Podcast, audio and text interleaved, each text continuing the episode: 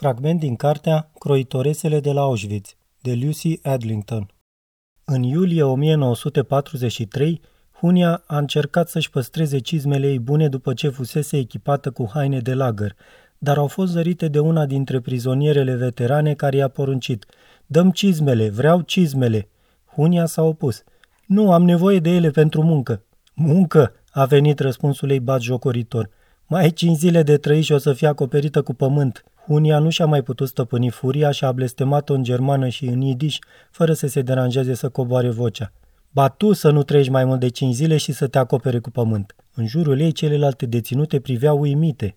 Era de neconceput ca cineva să fie atât de sfidător. Din nefericire, nici măcar încrederea admirabilă a Huniei nu a ajutat-o să-și păstreze cizmele în picioare și a fost nevoită să le schimbe cu saboți din lemn.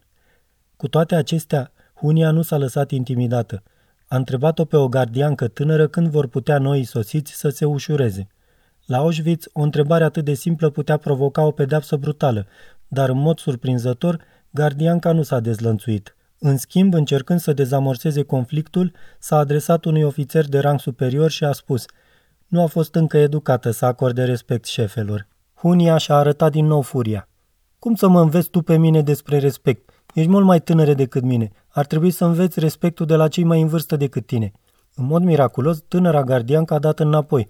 Cuvintele trebuie să fie atins o coardă sensibilă și Hunia a deschis drumul către latrine. Acestea erau atât de oribile încât Hunia aproape că și-a regretat cererea.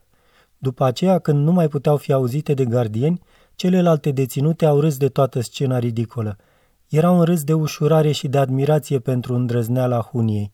În circumstanțe obișnuite, femeia care i-a luat Huniei cizmele bune de lucru nu s-ar fi coborât niciodată la furt și intimidare. Bunele maniere și moravurile erau adesea pervertite la Auschwitz, pe măsură ce deținuții se străduiau să rămână în viață. Era nevoie de încălțăminte bună pentru a supraviețui, așa cum bănuise deja Hunia.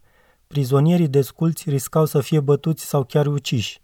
Unele femei au luat obiceiul de a dormi cu pantofii drept pernă, ca să fie sigure că nu aveau să le fie furați în timpul nopții.